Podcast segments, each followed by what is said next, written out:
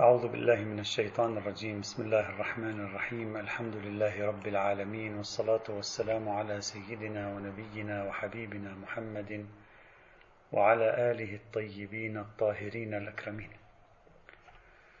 كنا قد وصلنا إلى الحديث عن القراءة السادسة للوحي، وهي القراءة التي تربط الوحي بنوع من دراسة تجربة تجربة لها طابع بشري، وبالتالي تخضعها للمنطق التجريبي والمنطق الظاهراتي.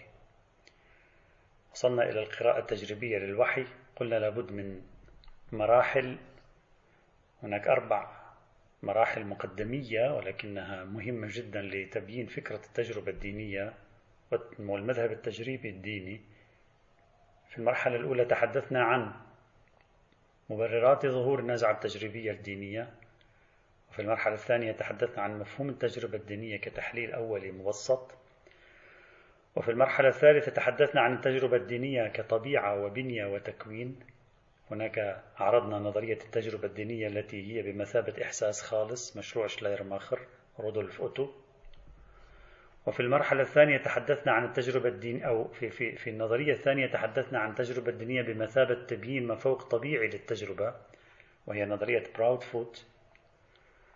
في المرحلة الرابعة تحدثنا عن التجربة الدينية أنواعها وأقسامها، تحدثنا عن التقسيم السداسي، تجارب تفسيرية، تجارب شبه حسية، تجارب وحيية، تجارب إحيائية، تجارب روحية قدسية، وتجارب عرفانية.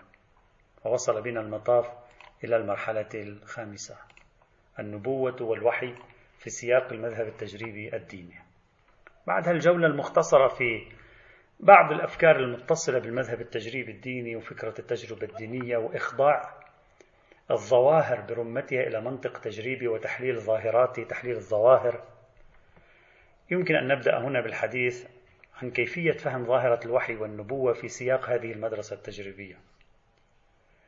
هذه المدرسة التجريبية بشكل أولي يمكن أن أقول إنها تبين لنا أن النبوة والوحي عبارة عن تجربة النبي في مواجهته للمقدس المتعالي من جهة، يعني النبي، نحن ندرس الوحي كتجربة بين النبي وبين المقدس المتعالي وهو الله من جهة، أو العالم الآخر، ومن جهة ثانية المنطق التجريبي الديني يدرس الوحي والنبوة بوصفهما تجربة النبي في مواجهة التاريخ البشري.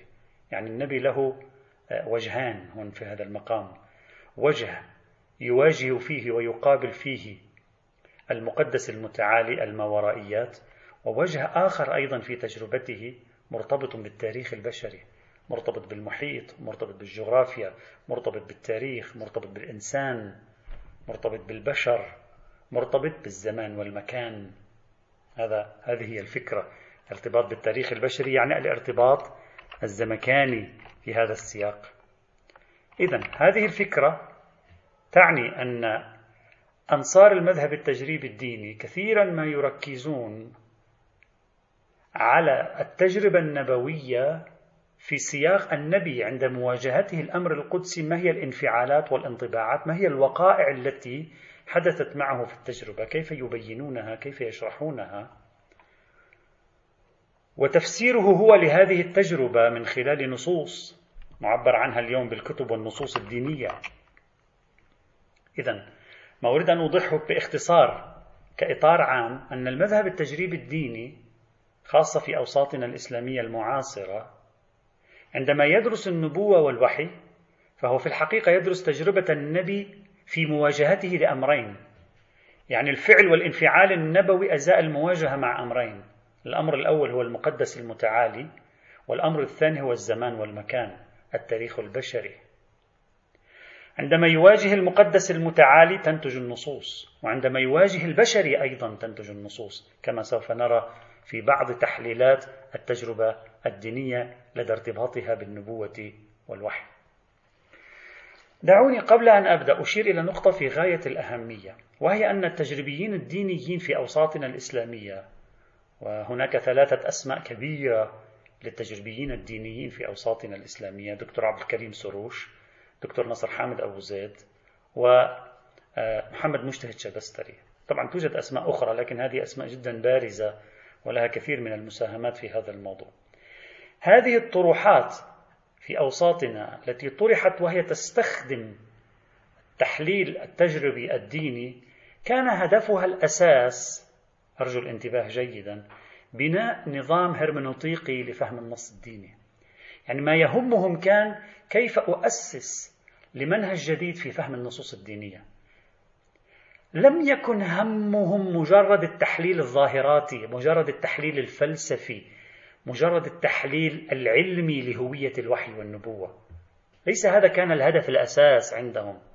مثلا بعكس القراءة الفلسفية المشائية، القراءة الفلسفية المشائية للوحي والنبوة لم يكن هدفها أن تدرس ظاهرة الوحي والنبوة لكي تخرج لنا منهجا هرمنوطقيا في كيفية فهم النص النبوي، منهجا أو منظومة تأويلية جديدة للنص تساعد على تكوين مخرجات جديدة ونتائج جديدة. أبدا. القراءة الفلسفية المشائية للوحي والنبوة استهدفت كما ألمحت إلى ذلك سابقا، استهدفت تبرير فكرة النبوة، تعقيل فكرة النبوة، جعل فكرة النبوة معقولة، منطقية، موجهة، مبررة، ما شئت فعبر، في مقابل تيارات نقدية اعتبرت في ذلك الزمان النبوة أقرب إلى الوهم وليس لها قيمة. فأرادت الفلسفة المشائية أن تقدم قراءة فلسفية للوحي والنبوة يجعل ظاهرة الوحي والنبوة ظاهرة أكثر معقولية، أكثر مقبولية، أكثر منطقية. إذن هم الفلسفة المشائية من وراء دراسة الوحي والنبوة مواجهة منكري النبوات أو مقاربة تبيين فلسفي أنطولوجي إبستمولوجي للظاهرة، بينما الهم الأكبر للتجربيين الدينيين الذين بحثوا قضية الوحي والنبوة في زماننا في وسطنا الإسلامي هو أن يقدموا قراءة تجريبية دينية، قراءة ظاهراتية فلسفية للوحي والنبوة بهدف بناء نظام هرمنوطيقي جديد، يعني لكي يقدموا لنا منهج جديد في فهم القرآن وفهم السنة مختلف عن المنهج السائد. يريدون الاستعاضة عن المنهج السائد بمنهج آخر. قلق التجريبيين الدينيين في ساحتنا الإسلامية هو بالدرجة الأولى في تحليلي الشخصي هو قلق هرمنوطيقي. يريدون الفرار من مناهج فهم النص الديني السائدة اللي هي مناهج المفسرين والمحدثين والفقهاء والأصوليين وما شابه ذلك. يريدون أن يذهبوا لتكوين منهج فهم للنص الديني جديد، منهج تأويلي جديد، منهج هرمنوطيقي جديد يؤمن لهم الخروج من مآزق العصر الحديث، يؤمن لهم الخروج من تحديات العصر الحديث.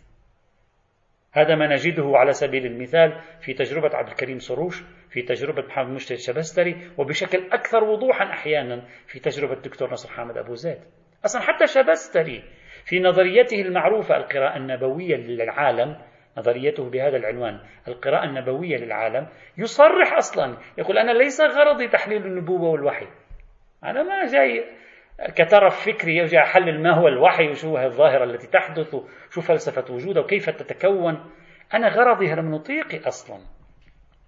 هو, هو إنما خاض في تحليل النبوة والوحي بعض الشيء مجبرا فيما يبدو لي لتأمين بنية تحتية للمنهج الهرمنوطيقي الذي أراد أن يصل إليه، للمنهج التأويلي، للمنهج التفسيري الجديد الذي أراد أن يصل إليه، فهم النص بطريقة مختلفة تماما.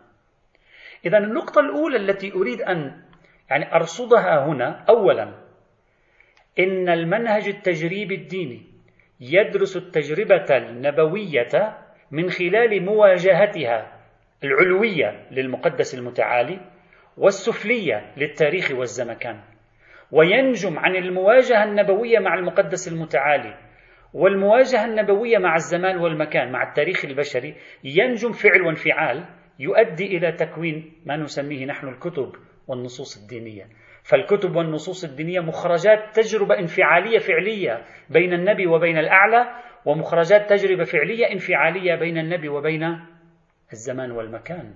هذه نقطة مهمة تجمع الطروحات التي وجدناها عند التجربيين الدينيين في ساحتنا الإسلامية، وعلى رأسهم هؤلاء الباحثون الثلاثة الذين أشرت إلى أسمائهم. هذا أولا. ثانيا، إن الهم الأكبر للتجربيين الدينيين المعاصرين في الساحة الإسلامية هو بناء نظام هرمنوطقي لفهم النص الديني، أكثر من مجرد التفنن بالتحليل الظاهراتي أو التحليل الفلسفي لهوية الوحي أبدا، بل حتى أنهم إنما بحثوا قضية حقيقة الوحي والنبوة وحاولوا أن يحللوها ويدرسوا جوانبها، ليس لأجل الدفاع عن الوحي والنبوة على طريقة مثلا الفلسفة المشائية، وإنما لأجل بناء نظام هرمنوطقي جديد يساعدهم على منهج تفسيري يفك الأزمات التي يفرضها العصر الحديث، ويقدم قراءة جديدة للدين وقراءة جديدة لفهم النصوص الدينية. بدوري أنا هنا لن أستطيع أن أستعرض جميع النظريات التي طرحت في تفسير الوحي والنبوة من خلال ذهنية المدرسة التجريبية الدينية أو ما هو قريب منها.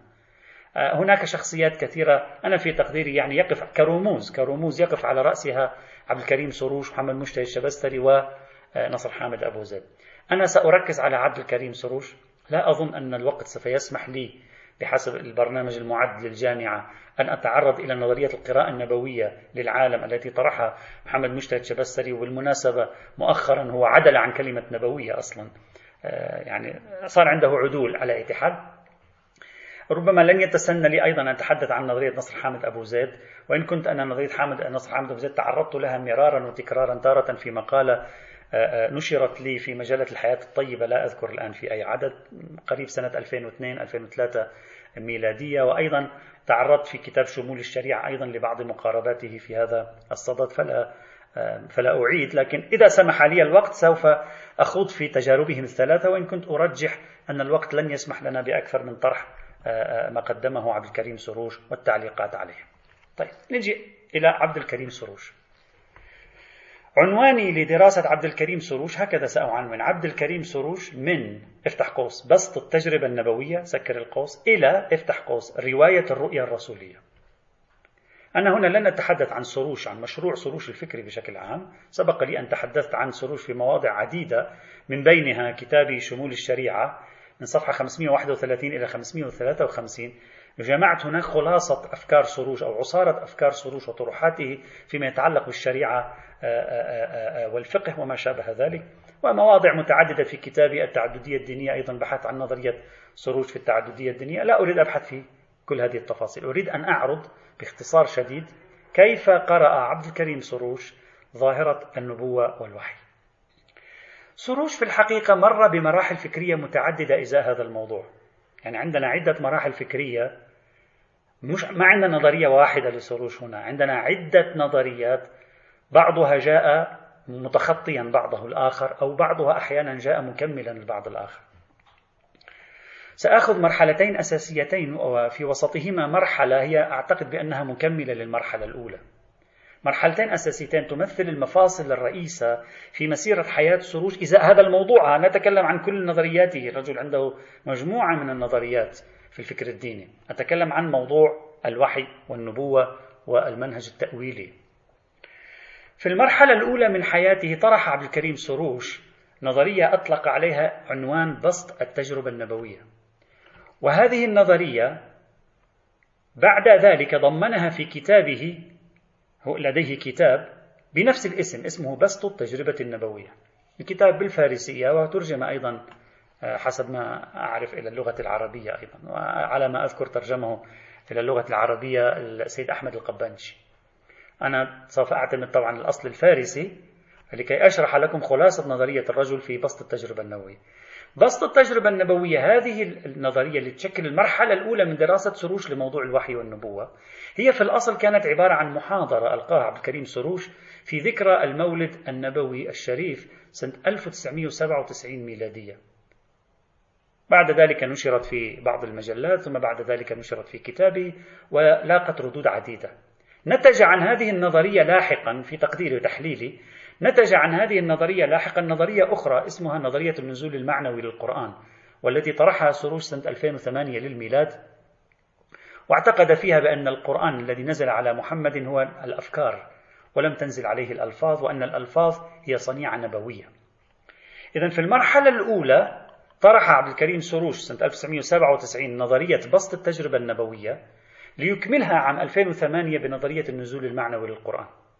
في المرحلة الثانية سنة ألفين وثلاثة عشر للميلاد طرح سروش نظرية ثانية أبعد في مدياتها من الأولى، وهي النظرية التي عنوانها هو بالعنوان الآتي: محمد راوي الرؤيا الرسوليّة، وجعلها في عدة حلقات وأجريت مناقشات أيضا عقبها إلى آخره، أثارت كثير من المناقشات حتى بعض نقاده حتى أن بعض نقاده في هذه النظرية قالوا أصلا هذا الرجل تتجاوز إطار تفسير الوحي والنبوة وفق قواعد التجربة الدينية وذهب إلى مكان آخر أصلا، هكذا بعضهم انتقد.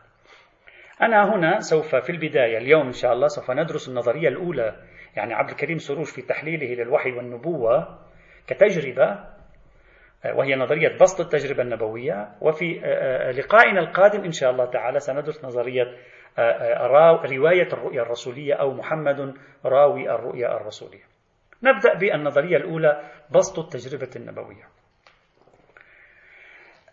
نظرية بسط التجربة النبويّة عرضها سروش بشكل يعني كمحاضرة على أي حال، نظموها بعض الشيء في في في في فيما بعد، لكنني سأحاول أن أمنهجها لكم لتكون واضحة، وذلك من خلال تقريبا ثمان نقاط، يعني ثمان نقاط مفصلية تكون هذه النظرية، ثمانية أركان، ثمانية أضلاع تكون هذه النظرية برمتها، وأكون بذلك قد اختصرت هذه النظرية وأعطيتكم خلاصة هذه النظرية.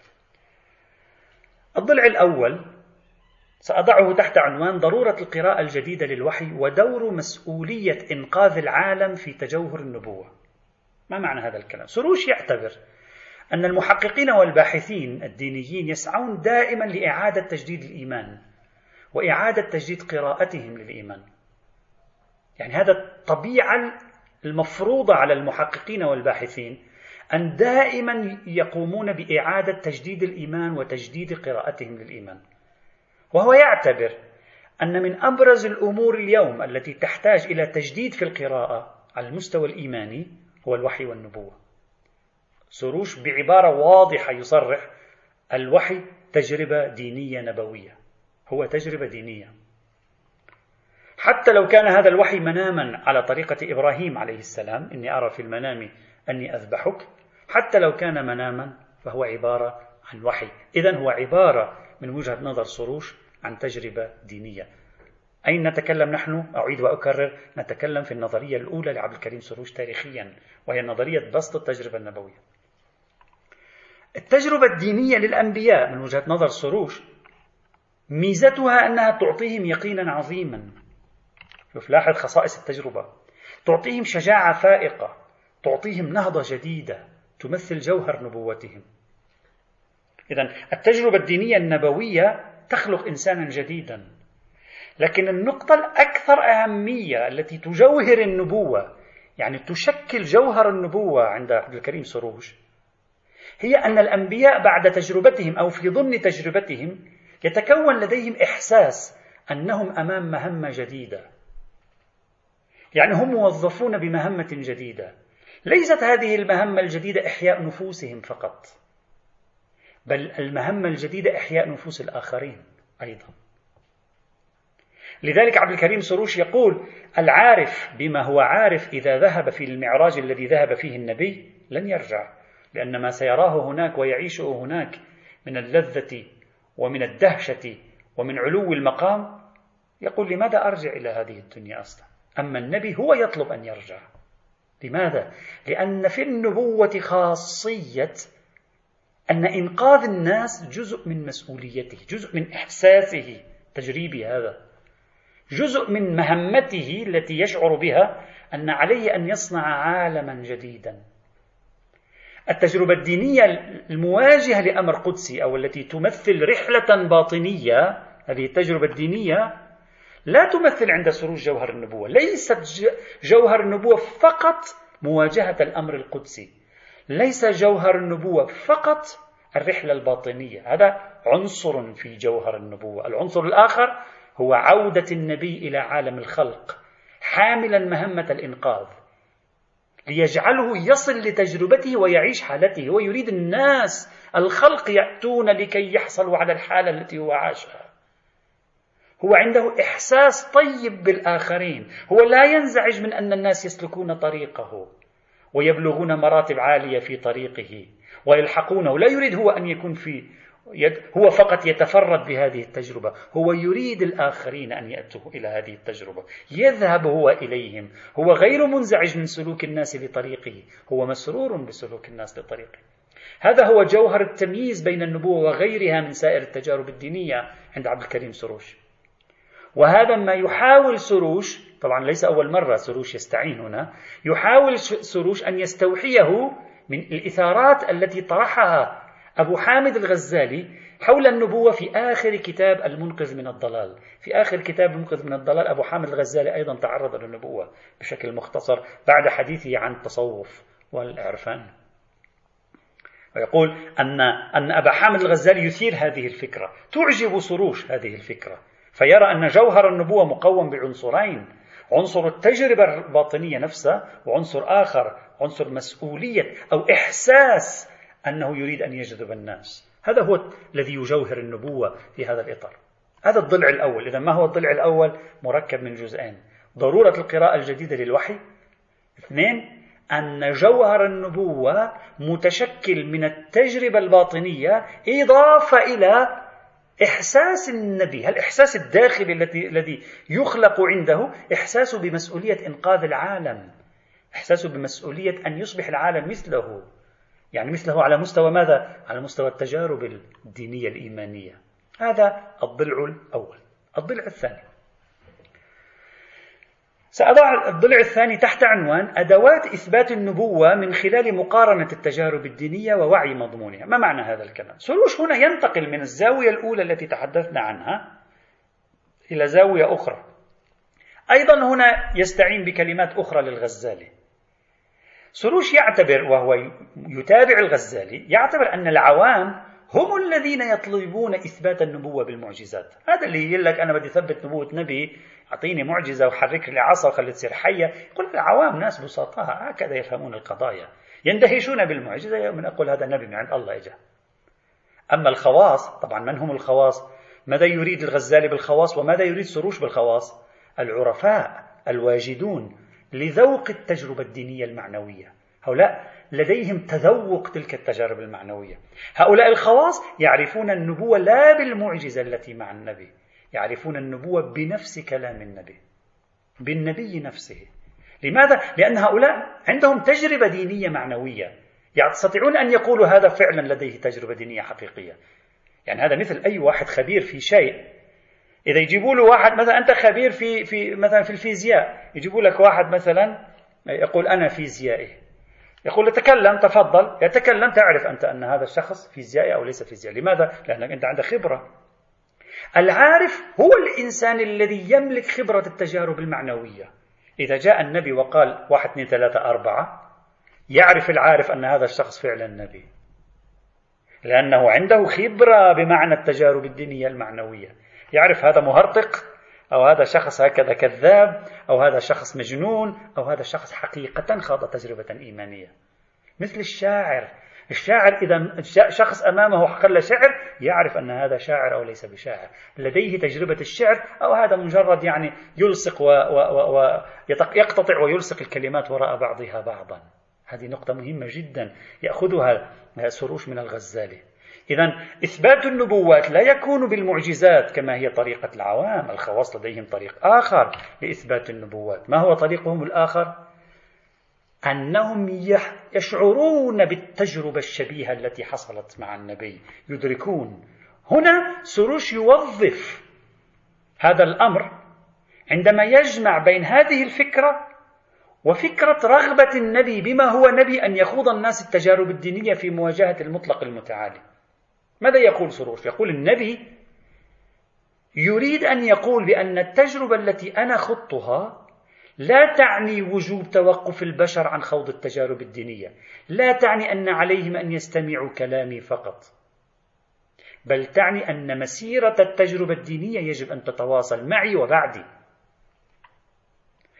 النبي هنا يهمه بالدرجة الأولى ماذا؟ يهمه بالدرجة الأولى أن تستمر مسيرة التجارب الدينية في العلاقة مع الله، لا يهم أن يستمعوا لكلامه. يقول هذا عنده تجربة فتعالوا نستمع لكلامه، رجوع الجاهل للعالم. لا، يقول أنتوا تعالوا صير عندكم تجربة، تعالوا وين أنتوا. يعني مش أنك تستمع لكلامي أنا فيزيائي، تعالى ادرس الفيزياء. النبي يدعونا إلى ماذا؟ إلى أن نصبح أصحاب تجارب دينية. طبعا هذه القضية في غاية الأهمية، سنرى أن سروش سيوظفها في الضلع الأخير توظيفا ذكيا كما سنرى. إذن النبي يريد أن يقول لنا هذه التجربة التي أنا حصلت عليها لا تعني أن عليكم أن تتوقفوا فقط تستمعوا إلى كلامي، يعني من باب رجوع الجاهل للعالم مثلا، ها؟ رجوع الجاهل للعالم، بل تعني أن مسيرة التجربة الدينية يجب أن تستمر. هو أي هذا النبي لا يشعر بخوف أن يتفوق أتباعه عليه مثل بعض الأساتذة يخاف من تلميذ يصير أعلم منه، بل بالعكس يرى سرورا وسعادة. من هنا يستنتج سروش أن اتباع النبي، هذه نقطة مهمة، لا يعني اتباع أوامره ونواهيه فقط. يقول هذا الفهم الفقهاء، فقهاء هكذا يفهمون اتباع النبي، أن النبي أغلى افعل تفعل، لا تفعل لا تفعل. اتباع النبي أيضا هو في أن نسير بنفس طريقه، يعني نصبح مثله أصحاب تجارب دينية وأصحاب تجارب إيمانية. هذا الضلع الثاني. لذلك أنا عنونت الضلع الثاني بماذا؟ أدوات إثبات النبوة من خلال مقارنة التجارب الدينية ووعي مضمونها.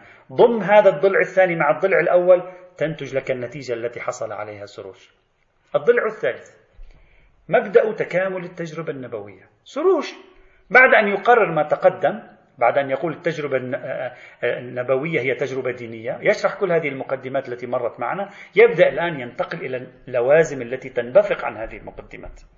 هو يقول لك النبي صاحب تجربة، انتبه معي، كل من هو صاحب، انتبه لكلمة تجربة، ذكر معي كلمة تجربة، تجربة والتفاعل، تفاعل، يحصل لك تفاعل، تجارب مثل تجارب، أنت عندك تجربة، تجربة ماذا تفعل التجربة؟ تجعلك تنمو، كل تجربة تجعلك أكثر نموا، كل صاحب تجربة هو ينمو ويزداد ويصبح أكثر خبرة، أكثر قوة بالمزيد من ممارسة التجارب. سروش يقول لك الشاعر يصبح أكثر شاعرية بمزيد من تجارب الشعر، النبي تعبير سروش يصبح أكثر نبوة بمزيد من تجارب النبوة. ما معنى هذا الكلام عند سروش؟ معنى أن القرآن، لهذا القرآن يطلب ويقول قل رب زدني علما، لهذا التجارب النبوية لم تقع مرة واحدة وتمام انتهينا، ما يجي الله مرة واحدة أعطاه كل شيء وقال له يلا كمل طريقك. استمرت التجارب النبوية أكثر من عشرين عاما، لم يخض النبي تجربة واحدة حتى يعتاش عليها بقية عمره، تواصلت تجاربه. ما معنى تواصلت تجاربه؟ يعني تنامت قدراته التجريبية، كل واحد يعيش تجربة عشر سنوات تنمو خبراته. صار النبي بمرور الوقت أكثر تجربة، أكثر خبرة. هذا ماذا يعني؟ أكثر ثباتا، أكثر قدرة، أكثر استيعابا، أكثر طاقة، ما شئت فعبر. هنا بالضبط عبد الكريم سروش يستعين أو يستشهد بمقولة طرحها ابن خلدون. ابن خلدون ماذا كان يقول؟ كان يقول النبي في مكة لم يكن لديه تلك الجهوزية ليتحمل نزول السور الطوال عليه، يتدمر إذا نزلت عليه سورة طويلة، ما عنده القدرة، ما زال بعده ينمو.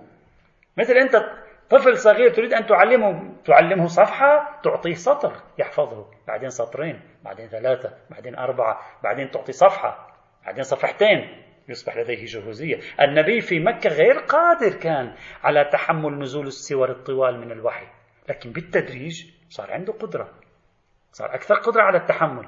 لهذا أين نزلت السور الطوال؟ في المدينة.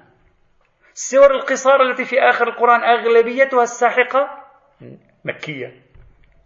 لهذا سروش يعتبر أيضا أن وقائع النزول القرآني الأول عاش فيه النبي شبيه ما عاشه موسى في أول نزول إلهي عليه في غار حراء. ماذا ماذا أحس النبي عند نزول سورة العلق؟ خوف، رهبة، دهشة، رعب. ماذا أحس موسى عندما كلمه الله من وراء الشجرة؟ خوف. لا تخف، قال له خذها ولا تخف إنك أنت الأعلى مثلا، يعني الخوف. لماذا هذا حصل؟ لماذا بعدين موسى لما رمى العصا ما ما كان عنده خوف؟ لماذا بعدين محمد صلى الله عليه وآله وسلم لما نزل عليه سورة توبة وبقرة وإلى آخره ما كان حس بنفس ما إجا مرعوب عند خديجة؟ لماذا؟ يعني بعد ذلك صار عنده خبرة، صار عنده شجاعة، صار عنده طاقة تحمل التجربة. تجارب هكذا، منطق التجربة هكذا. شوف الذهنية، ذهنية ماذا؟ ذهنية تطبيق المنطق التجريبي. معنى هذا الكلام عند سروش أن من لوازم التجربة أنها تصبح أنضج بمرور الوقت. وهنا يقرر لنا سروش مبدأ أطلقت عليه هنا، هو أيضا يعني يقوله، مبدأ تكامل التجربة النبوية. تتكامل التجربة، تنمو. النبي اللي عمره أربعين سنة غير محمد اللي عمره ثلاثة وستين سنة قبيل وفاته، كصاحب خبرة صار، هم في تجاربه في الحياة مع التاريخ، هم في تجاربه في الاتصال بالمقدس المتعالي وبالوحي. هذا يعني عند سروش، هذا لا يعني عند سروش تغير جوهر التجربة. يقول هذا ما يغير شيء، هذا التكامل لا يغير، لا يحدث تغييرا جوهريا، ولكنه يحدث تغييرا طارئا، سعة، طاقة، خبرة، شجاعة، تحمل إلى آخره. وبالتالي تتغير. لو كان النبي من أول يوم، انتبهوا معي جيدا، لو كان النبي من أول يوم طاقته مثل طاقته في آخر يوم لنزل عليه في مكة أول شيء سوى ارطوال. أرجوك انتبه جيدا هنا، هذا الذي يريد يصل إليه سروش كما سنرى بعد قليل، لكن تغيرت كل الأوضاع. طيب، إذا صار عندي كم مبدأ أنا الآن؟ أو كم كم ضلع؟ ثلاث أضلاع. ضرورة القراءة الجديدة للوحي ودور مسؤولية إنقاذ العالم في تجوهر النبوة، الضلع الثاني. أدوات إثبات النبوة من خلال مقارنة التجارب الدينية ووعي مضمونها، الضلع الثالث. مبدأ تكامل التجربة النبوية، الضلع الرابع. الآن مبدأ تأثير النبي في التجربة، هذا المبدأ هنا نبدأ تظهر لبلباب نظرية عبد الكريم سروش. مبدأ التكامل الذي تحدثنا عنه جر عبد الكريم سروش إلى فكرة أشد أهمية عنده، وهي أن النبي بتوسع قدراته وبتوسع شخصيته بمرور التجارب عليه، سواء التجارب العلوية أو التجارب الزمكانية، بهذه بهذا المنطق التجريبي التحول التكاملي يترك بصمته هو على التجربة، يعني هو يؤثر على الوحي. هنا يقرر سروش فكرة خطيرة، تبعية الوحي للنبي وليس تبعية النبي للوحي كما هو السائد في الثقافة الدينية. ويستعين هنا بكلمات لبعض العرفاء أشرنا نحن إلى بعضها سابقا، أن جبريل هو التابع للنبي وليس النبي تابع لجبريل، ويفسرها بهذه الطريقة. هنا تظهر العلاقة الجدلية بين الوحي والشخصية النبوية، يظهر التأثير المتبادل. الوحي مضطر أن يلاحظ حالة النبي، الوحي مضطر أن يلاحظ قدرات النبي، والعكس صحيح. وهذا الذي قلته قبل قليل، لو كان النبي خبراته وقدراته في مكة بمستوى قدراته وتحمله التجربة في المدينة، لربما رأينا في مكة الصورة اللي هي صغيرة صارت صورة كبيرة.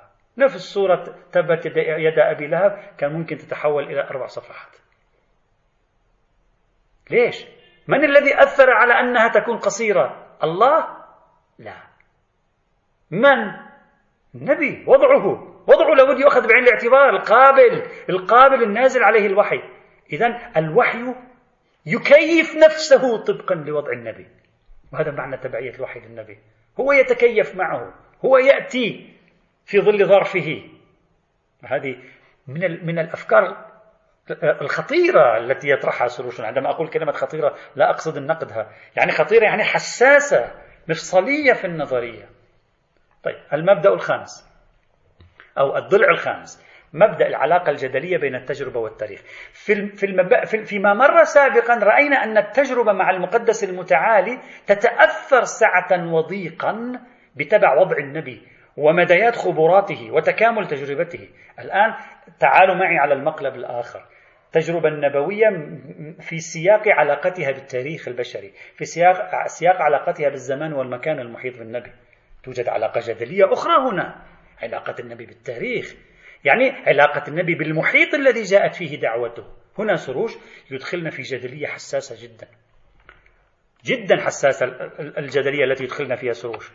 يقول بأن التاريخ المحيط بالنبي أيضا هو يترك بصمته على طبيعة التجربة وعلى نوعية مخرجاتها. يعني هذا القرآن لو نزل في الهند يختلف وضعه، لو نزل في موسكو يختلف وضعه، لو نزل في الشمال الأوروبي يختلف وضعه. ما كنت راح تشوف قرآن هذا. كيف يا رجل؟ كيف يعني؟ أوضح لنا. يقول التجربة العيسوية على سبيل المثال، نبي عيسى سلام الله عليه، نبي عيسى لم يعيش حياة سياسية، ما كان عنده تحديات سياسية، لذلك أنت عندما تقرأ الوحي العيسوي لا تجده متضمن لقضايا سياسية أساسية، شيء بسيط جدا، بخلاف التجربة المحمدية النبوية. النبي محمد رجل متعدد الأنشطة، كان حياته زاخرة أكثر من حياة عيسى، تاجر وراهب منعزل قبل النبوة، وهو رجل اجتماعي وصاحب فعاليات، صاحب مشروع بعد النبوة. هذا معنى أن الإسلام لم ينزل دفعة واحدة في كتاب واحد وانتهى كل شيء. الإسلام ولد من رحم التجربة النبوية في مواجهة المحيط الاجتماعي. شو يعني هذا الكلام عند سروش؟ يعني كما يبين لنا، لو لم يسأل الناس عن موضوعات محددة لما جاءت هذه الآيات، يسألونك عن كذا ويسألونك عن كذا. من الذي فرض نزول هذه الآيات؟ هم. من هم؟ الناس. صحيح أو لا؟ الناس هم الذين فرضوا. يعني لو فرضنا مثلا في مجتمع مكة كان عندنا تيار معتزلي وتيار صوفي وتيار فلسفي، يسألونك ما راح تكون يمكن يسألونك عن المحيط، راح تكون يسألونك عن الماهية والوجود يمكن. صحيح. وبالتالي تأخذ نتائج وسيأتي جواب ربما. مثلا أنا أعطي فقط مجرد مثال لكي أبسط الفكرة أوضح وجهة نظر الرجل بعيدا عن تأييده أو رفض كلامه. هنا يقول سروش، يقول لو كان عمر النبي صلى الله عليه وعلى آله وسلم أطول، لو كان عمره تسعين سنة، عاش تسعين سنة، طبيعي كان القرآن سيكون أكبر من ذلك. لو لم تقع التحديات التي وقعت مع النبي في التاريخ، مثلا الأزمات التي في علاقته بقومه، القضايا التي وقعت مع علاقته بزوجاته إلى آخره، ما وجدنا القرآن على هذه الشاكلة. إذا شوف المنطق التجريبي، لو لم تضع الورقة فوق النار لما احترقت. منطق تجريبي، ما في شيء مرسوم من قبل، تجربة. عندما وضعت النبي في التاريخ في منطق تجريبي، يقول في التاريخ يعني لابد أن يفعل ويتفاعل، منطق التجربة، في انفعال هنا. لاحظوا عن عنصر الانفعال الذي هو جوهر مفهوم التجربة في العصر الحديث كما قلنا. إذن سروش بهذه العملية يوظف العلاقة، يطرح في التجربة النبوية طرف ثاني غير الله، هو عبارة عن البشر، يعني الزمان والمكان، يعني التاريخ. وهذه هذا الطرف الثاني أيضا بينه وبين النبي علاقة جدلية، وبالتالي النبي يتأثر به، يعني التجربة النبوية تتأثر هنا، ويولد قرآن وسنة منسجمة مع طبيعة تلك الأسئلة، مع طبيعة عمر النبي، مع طبيعة البشر الذين كانوا محيطين، مع طبيعة التحديات التاريخية التي كانت قائمة، ولو تغيرت التحديات لتغيرت النص. هذا الضلع الرابع. الخامس، الضلع السادس سأضعه تحت عنوان إعادة فهم النزول الدفعي والتدريجي للقرآن في زا من, من زاوية مبدأ العلاقة بالتاريخ. سروش هنا يحاول أن يعيد في ضوء ما تقدم معنا، يحاول أن يعيد تفسير فكرة النزول الدفعي والتدريجي للقرآن. يقول النزول الدفعي والتدريجي دعك مما قاله العلماء هنا وهنا، وكل واحد يقول نزل في السماء الرابعة ونزل في المأدري كذا. هو يقدم له قراءة ماذا؟ قراءة تجريبية أيضا. لاحظوا المنطق التجريبي الحكائي. يقول معنى النزول الدفعي أن البرنامج الإلهي حاضر كان عند النبي منذ اللحظة الأولى. يعني شو بده الله يا جماعة؟ شو بده الله في هذا المشروع اللي أنا أرسلني به؟ مثلا والله الله بده التوحيد، العبادة، الكذا، الصلاة، الزكاة، الأخ عشرين ثلاثين أربعين نقطة الأساسية الكليات. هذا هو البرنامج الإلهي، مش أكثر من ذلك. هذا البرنامج الآن ممكن يكون مئة، ممكن يكون عشرة نقاط، براحتك أنت تصوره كما تريد. هذا البرنامج واضح عند النبي من اللحظة الأولى، أدركه النبي في اللحظات الأولى. عرف القصة. يشبه سروش النبي هنا بأستاذ في المدرسة أو في الجامعة. الأستاذ الدرس حاضر لديه قبل أن يجي يلقي، يعني أنا قبل أن يجي ألقي الآن مثلا هذا الدرس المتواضع، أكيد أنا عندي شيء، محضر شيء، موجود في في ذهني مجموعة من الأفكار وأريد أن أطرحها على على على على طلاب الصف. الدرس حاضر عند الأستاذ، الأستاذ يلقي الدرس ببراعة، ما في مشكلة. لكن الدرس هذا الذي في الجامعة بالخصوص يأتيك أسئلة من التلاميذ. أنت الدرس مش أنك تلقي وخلاص، يعني على طريقة الأونلاين أحيانا كما كما كما حصل معنا، تارة نسجل الدرس ونرسله، وأخرى نحن نطرح الدرس وبعد الدرس تبدأون أنتم بالأسئلة، صحيح؟ طيب خذوا خذوا الحالة الثانية، بدأ بالدرس أو درس حضوري، بدأنا بالدرس. الدرس الذي هو موجود عند الأستاذ عندما يلقيه في الصف لا يلقيه كما هو موجود في ذهنه فقط، يدخل عنصر خارجي، ما هو؟ تلاميذ، تلاميذ أنفسهم يبدأون يطرحون أسئلة، بعض الأسئلة عميقة، بعض الأسئلة سخيفة. أسئلة التلاميذ تلقي بظلالها على المحاضرة. يعني إذا أنت جبت ضبط الصوت، جهاز ضبط الصوت، وضبطت الصوت من أول المحاضرة إلى آخرها، ضبطت كله مع الأسئلة والأجوبة، أو أو وسمحت للطلاب أن يسألوا ويجيبوا أثناء الدرس، ألن تكون أسئلتهم مؤثرة في في الصوت النهائي الذي سوف نسجله؟ طبعا مؤثرة. إذا كان مستوى الطلاب ضحلا سوف يطرحون أسئلة ضحلة، وبالتالي شوف أنت المخرجات تاعت المحاضرة. إذا كان مستوى الطلاب رفيعا والأسئلة كانت ممتازة، شوف المخرجات التي سوف نستمع إليها عندما نضبط الصوت. تختلف الأمور، لأن ليس الأستاذ لوحده في الميدان، هناك آخرون أيضا يلعبون دور، ولا يلعبون دور المنفعل فقط، هم يلعبون دور الفاعل، والأستاذ هنا يكون المنفعل. لذلك هي تجربة. هذه الأسئلة تلقي بظلالة على حصيلة وعلى مخرجات المحاضرة التي يلقيها الأستاذ. لو تغيرت نوعية التلامذة، المعطيات متفاوتة، مش الفكرة الرئيسية هي نفسها تبقى، الرسالة الأصلية في المحاضرة موجودة دائما، لكن ثمة متغيرات طارئة.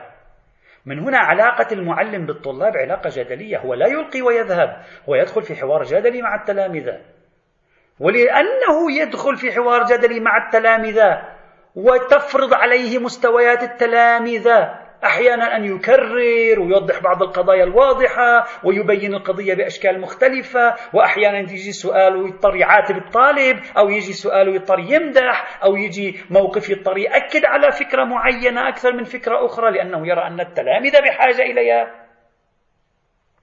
إذن هذا كله ما معنى هذا؟ لما إجا الأستاذ إلى الصف ما كان محضر هذا كله، الفكرة الرئيسية كانت شيء، وعندما خاضت تجربة معهم تركوا، فرضوا عليه وضعا مختلفا.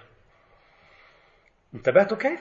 التلامذة هنا ليسوا مستمعين خالصين أو مشاهدين صامتين، هم يشاركون أيضا في إنتاج الصياغة النهائية للمحاضرة التي لو ضبطناها عبر جهاز ضبط الصوت كانت ستكون بشكل مختلف. هذا هو الفرق كما يقول سروش بين التأليف والتدريس. تأليف تكتب كتابه ترسل، التدريس يختلف.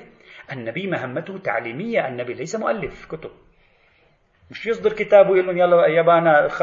تواصلوا مع دار النشر، ما لي علاقة، أنا كتبت كتابه وأنا رايح إلى البيت. لا، هنا سروش يقرر معنى ما يزعمه هو وما يدعيه وما يطرحه وما, ي... وما يؤكد عليه من فكرة بشرية الدين. يقول أنا عندما أزعم فكرة بشرية الدين هذا أعنيه، لا أعني من بشرية الدين أن الدين لم يعد فيه بعد إلهي، لم لا أعني من بشرية الدين أن الدين لم يعد فيه بعد قدسي، بل أعني من بشرية الدين أن الدين عندما يولد يولد من رحم الوقائع، من رحم الأحداث النبوية التاريخية، لهذا هو بشري.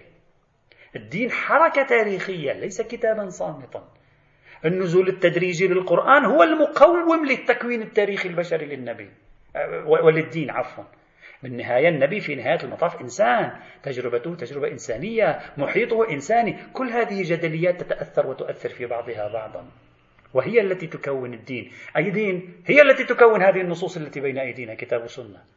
أي تغير في الفضاء التاريخي سيؤدي إلى تغيرات كثيرة، لكن الرسالة المركزية واحدة. صار واضح؟ طيب نأتي إلى النقطة السابعة. ما هي النقطة السابعة أو الضلع السابع؟ الفرض التاريخي وتأثيره على التجربة النبوية.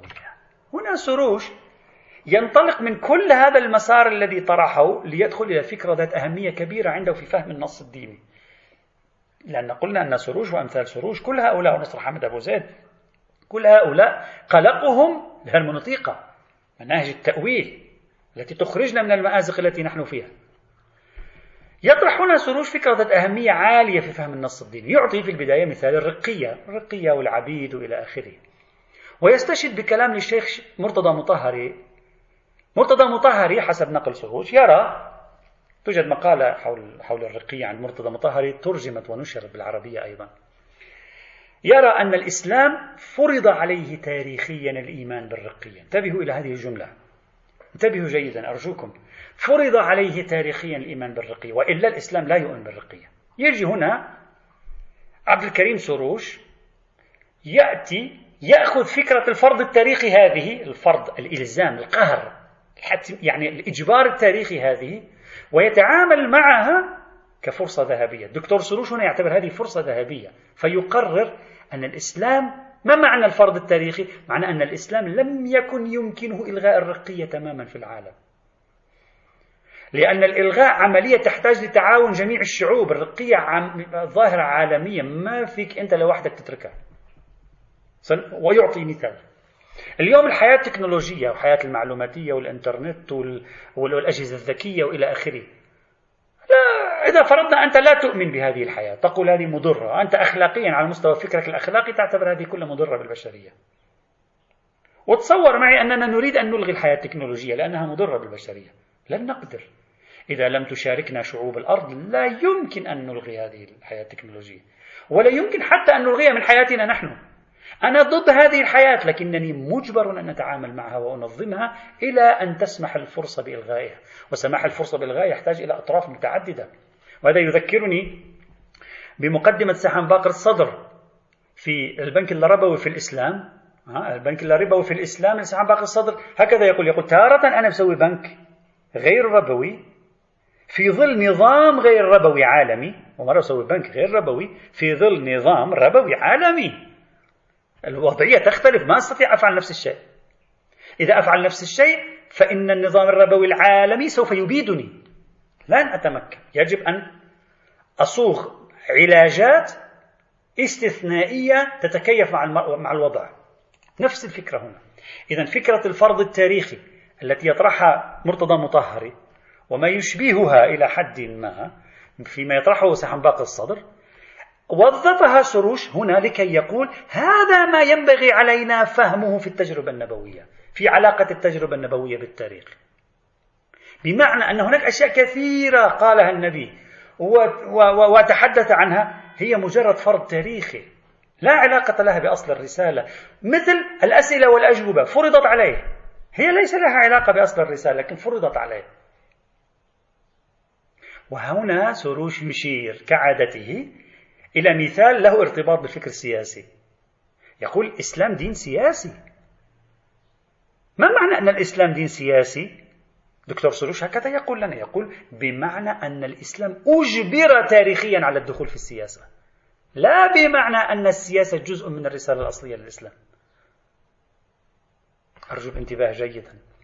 مهما كان موقفك من هذه الأفكار، يمكن بعضكم ما يحب هذه الأفكار، ولكن المهم أن نفهمها، لأنها فهمها الاندماج فيها تستطيع أن تعي الفكرة بشكل ممتاز. بعد ذلك تبدأ تنقد، تؤيد، تدافع، تستشرس في الدفاع أو تستشرس في النقد وتستميت براحتك. لكن هذه فكرة مهمة جدا. الاستعانة بعملية الجدلية التاريخية التي تحدث عنها في الضلع المتقدم سروش، ثم جعل المبدأ الفرض التاريخي أحد أشكال الجدلية العلاقة مع التاريخ، معناه أن سروش الآن يهيئنا بشكل كبير جدا لأن نتقبل فكرته التي طرحها فيما بعد، اللي هي الذاتي والعرضي في الدين، ولأن تحدثت عنها بالتفصيل في كتاب شمول الشريعة، أن بعض الأشياء هي الرسالة الأصلية وبعضها ليس سوى أشياء فرضت، لأننا يجب أن نفكر بالمنطق التجريدي التاريخي. أشياء طرأت، أشياء ليست من الرسالة الأصلية، والفقيه حق الفقيه من يميز بين الرسالة الأصلية وما يطرأ. يطرأ لماذا؟ يطرأ لأجل الجبر التاريخي، يطرأ لأجل طبيعة العلاقة مع المحيط، يطرأ لأجل طبيعة البشر الذين كانوا مع النبي إلى آخره. عبر كل ما تقدم استخلص لنا سروش أن التجربة النبوية ذات بعدين: بعد داخلي مرتبط به الأعلى، وبعد خارجي مرتبط بالمحيط الخارجي اللي هو عبارة عن البشر. في البعد الداخلي النبي ينمو من حيث نمو تجاربه وتراكم تجاربه، ويتأثر القرآن تبعا لقدرات النبي الاستيعابية. في البعد الخارجي يظهر الشكل التاريخي للدين تبعا للظروف التاريخية التي جاء فيها. وهذه نقطة في غاية الأهمية بالنسبة إليه.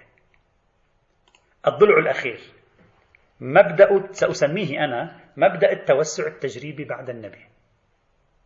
سروش يختم نظريته هذه في بسط التجربة النبويّة ليؤكد على مفهوم أنا أسميه أو دعونا نسميه التوسع التجريبي بعد النبي. يعطي سروش مثالا، يقول حافظ حافظ الشاعر الإيراني المرموق أكبر شعراء إيران، يقول إذا كان حافظ هو أعظم شعراء إيران عبر التاريخ، هذا لا يعني أن الشعراء الذين جاءوا بعده ليس لهم أي يد في إغناء التجربة الشعرية الفارسية، يعني ما فيك تخلي تحط عليهم صفر. نفس الشيء النبي، تجر... كون التجربة الدينية للنبي أعلى التجارب لا يعني أن تجارب العرفاء بعده وغير العرفاء لا تثري نفس التجربة الدينية الإسلامية. هنا يريد عبد الكريم، هذا هذا هو عملية البسط، هنا يريد أن يقول ما عندي التجربة النبوية ليست هي التي وقعت في التاريخ قبل أربعمائة سنة، هذه التي وقعت في التاريخ هذه مثل القنبلة التي انفجرت لها ارتدادات، هذه الارتدادات بدأت تظهر على امتداد التاريخ، هذه الارتدادات على امتداد التاريخ صنعت أوضاعا جاء تأثر بها أشخاص، صنعوا تجارب. مجموع الإسلام التاريخي هذا هو عبارة عن التجربة الدينية الإسلامية اللي هي مرجعنا. هنا يقول لك سروش كما أن كلمة حسبنا كتاب الله شعار مرفوض، كذلك كلمة حسبنا تجربة النبي هو الآخر عند عبد الكريم سروش شعار مرفوض. بهذه الطريقة يحاول سروش أن يقحم التجارب الدينية بعد النبي في دائرة عملية تطور التجربة، مثل ما النبي تتطور تجربته هو في حياته كذلك التجربة الإسلامية تتطور بعد النبي، تتوسع، تضاف عليها عناصر مهمة. ماذا يريد سروش من ذلك؟ دكتور سروش يقول يعني يريد أن يجعل تجارب العرفاء وأمثال العرفاء بمثابة مرجع أيضا لوعينا للتجربة الدينية وللدين، بل حتى مفهوم الإمامة بعد النبي يراه من هذا المنظار. هنا يركز عبد الكريم سروش على نقطة مهمة أرجو أن تنتبهوا جيدا، يقول تجارب العرفاء بعد النبي، تجارب المفكرين بعد النبي، تجارب الأئمة بعد النبي ليست شرحا لتجربة النبي، هذا يعتبره خطأ فادح، تكميل لتجربة النبي، توسع لتجربة النبي. يعتبر سروش أن مهمة النبي انتهت بوفاته، لكن تجربة النبي لم تنتهي بوفاته، علينا مواصلة التجربة حتى نثريها أكثر فأكثر، مع الحفاظ على كون تجربة النبي أعلى أنموذج وعلى كون النبي أعلى شخصية خاضت التجارب الدينية، يعني هو بالمثابة الأصل، ولكن من بعده لا يشرحونه فقط بل هم يراكمون تدريجيا. هذه خلاصة نظرية بسط التجربة الدينية عند عبد الكريم سروش. إذن خلاصة النظرية، عبد الكريم سروش أولا يتعامل بمنطق تجريبي مع مع الوحي والنبوة، منطق تجريبي، هذا المنطق التجريبي له ضلعان، ضلع التجربة النبوية في علاقتها بالمقدس المتعالي، هنا النبي ينمو، ضلع التجربة النبوية في علاقتها بالتاريخ والزمكان، هنا المخرجات التي هي في النص تنمو تبعا للأسئلة والأجوبة والتحديات وإلى آخره. هذه خلاصة نظريته في بسط التجربة النبوية. أنا شخصيا أخمن أن عبد الكريم سروش تأثر، يرجح في بالي يعني بحسب المقارنات التاريخية أخمن أنه تأثر على الأرجح بما طرحه قبله تقريبا بحوالي عشر سنوات الدكتور نصر حامد أبوزيد في أعماله القرآنية، خاصة في كتابه مفهوم النص. مثلا على سبيل المثال نصر حامد أبوزيد يتحدث عن العلاقة بين النص والتاريخ وفكرة الفرض التاريخي. مثلا أحد الأمثلة التي الآن يعني أذكر مثال فقط التي يطرحها نصر حامد أبوزيد هو مثال تعدد الزوجات، يقول بأن الإسلام جاء لكي يلغي تعدد الزوجات، زوجة واحدة فقط. طيب ليش جعل أربعة؟ لأنه ما يستطيع يلغي بشكل كامل، ما يستطيع يلغي بشكل كامل، المجتمع العربي ما فيك تقول له زوجة واحدة فقط. فماذا فعل؟ قام بعملية تقليص. لو أن النبي عاش مئة سنة أو مئتين سنة لربما رأينا أن الحكم بالزوجة الواحدة سوف يظهر بعد ذلك. نحن علينا أن نأخذ المنهج النبوي لا النتيجة التي كانت حينما توفي النبي، هذا الذي يركز عليه نصر حامد أبوزيد. وكثير هناك كثير تشابهات، لكن مع الفارق أن نصر حامد أبوزيد ليس على طريقة عبد الكريم سروش. عبد الكريم سروش مائل إلى طريقة العرفاء، إلى إلى القراءة الصوفية، إلى القراءة العرفانية، له له له منهج مختلف لكن في تشابهات عظيمة. وأخمن، ليس عندي دليل، أن نصر حامد أبوزيد كان أحد المراجع التي أثرت في ظهور هذه النظرية عند عبد الكريم سروش، أعني نظرية بسط التجربة النبوية. هذه النظرية الآن لاحظوا بعد تقريبا عشر سنوات سنة ألفين وثمانية عبد الكريم سروش طرح نظرية النزول المعنوي للقرآن عندما قال إن النبي هو الذي ينتج اللغة، لأن يعتبر أن اللغة هي من الأشياء العرضية في الدين، من الأشياء التي يفرضها تفرضها التاريخ، يفرضها اللغة لأنها بشرية، تفرضها التجربة، تفرضها الظروف، وإلا أصل الرسالة هو المعاني، وبالتالي الألفاظ صنيعة النبي، المعاني صنيعة الله، فالله يوحي الأفكار الأساسية للنبي يلهمه بها، والنبي يقوم بتكوين الألفاظ، وطبعا هذا ينتج عنه نتائج كبيرة في هذا الصدد. إذن بهذا التكوين أراد عبد الكريم سروش أن يحلل الظاهرة النبوية، وبالتالي أنت كيف تفهم القرآن الآن؟ هل ستفهمه مثل ما يفهمه العلامة الطباطبائي؟ أكيد لا. هل ستفهمه مثل ما يفهمه القرطبي؟ أكيد لا. الفخر الرازي؟ بالتأكيد لا. ابن عاشور في التحرير والتنوير؟ بالتأكيد لا. ستفهمه بشكل مختلف، ستقول وين هي الرسالة الأساسية؟ وين هي الأشياء التي كانت ناتجة عن الفرض التاريخي؟ وين هي الأشياء التي كانت ناتجة عن الظرف الزمكاني؟ هذه كلها ليست الرسالة الأصلية، أذهب إلى الرسالة الأصلية أخذها، وبالتالي المجتهد الحق هو الذي يكتشف الرسالة الأصلية ويخرج كل تلك القشور اللي منها اللغة حتى عند عند عبد الكريم سروش. ومن هنا عبد الكريم سروش طرح فيما بعد نظرية الذاتي والعرضي في الدين. وبتتخيل القرآن كله الآن بعد هذه تجيب آية وتقول لي وهذه إشارة إلى كذا وتلك إشارة إلى كذا، انتهى. الآن أنت أمام منهج تأويلي مختلف، منهج يأخذ القرآن برمته ويستخلص الكليات الأساسية تمثل جوهر الرسالة وبعدين تن... ولذلك نظريته في بسط التجربة النبوية شديدة الصلة بنظريته في الذات والعرضي، ثم هي أيضا شديدة الصلة بنظريته في النزول المعنوي للقرآن الكريم. هذه خلاصة النظرية الأولى الأساسية وما يتصل بها من شبكة نظريات مثل نظرية الذات والعرضي ونظرية النزول المعنوي للقرآن عند عبد الكريم سروش. لكن النظرية الثانية تخطت هذه النظرية بمراتب، وهذه النظرية هي عبارة هذه النظرية التي قرأنا التي يعني تلوتها عليكم الآن، التي شرحتها لكم الآن، هذه النظرية تبدو وكأنها محافظة أمام تلك النظرية التي ستفتت، تلك ستهز أكثر ما نحن مأنوسين به، ما هو قائم في البديهيات، الفهم الديني لقضية الوحي. لذلك كانت هناك انتقادات، سوف نشرح إن شاء الله تعالى النظرية الثانية، ثم في الأخير نعرض النقد أو بعض النقود التي سجلت، حكي أعرض المشهد لكم، بعض النقود التي سجلت على النظريتين الأساسيتين لعبد الكريم سروش، نظرية بسط التجربة النبوية ثم نظرية رواية الرؤيا الرسولية أو محمد راوي الرؤيا الرسولية. والحمد لله رب العالمين.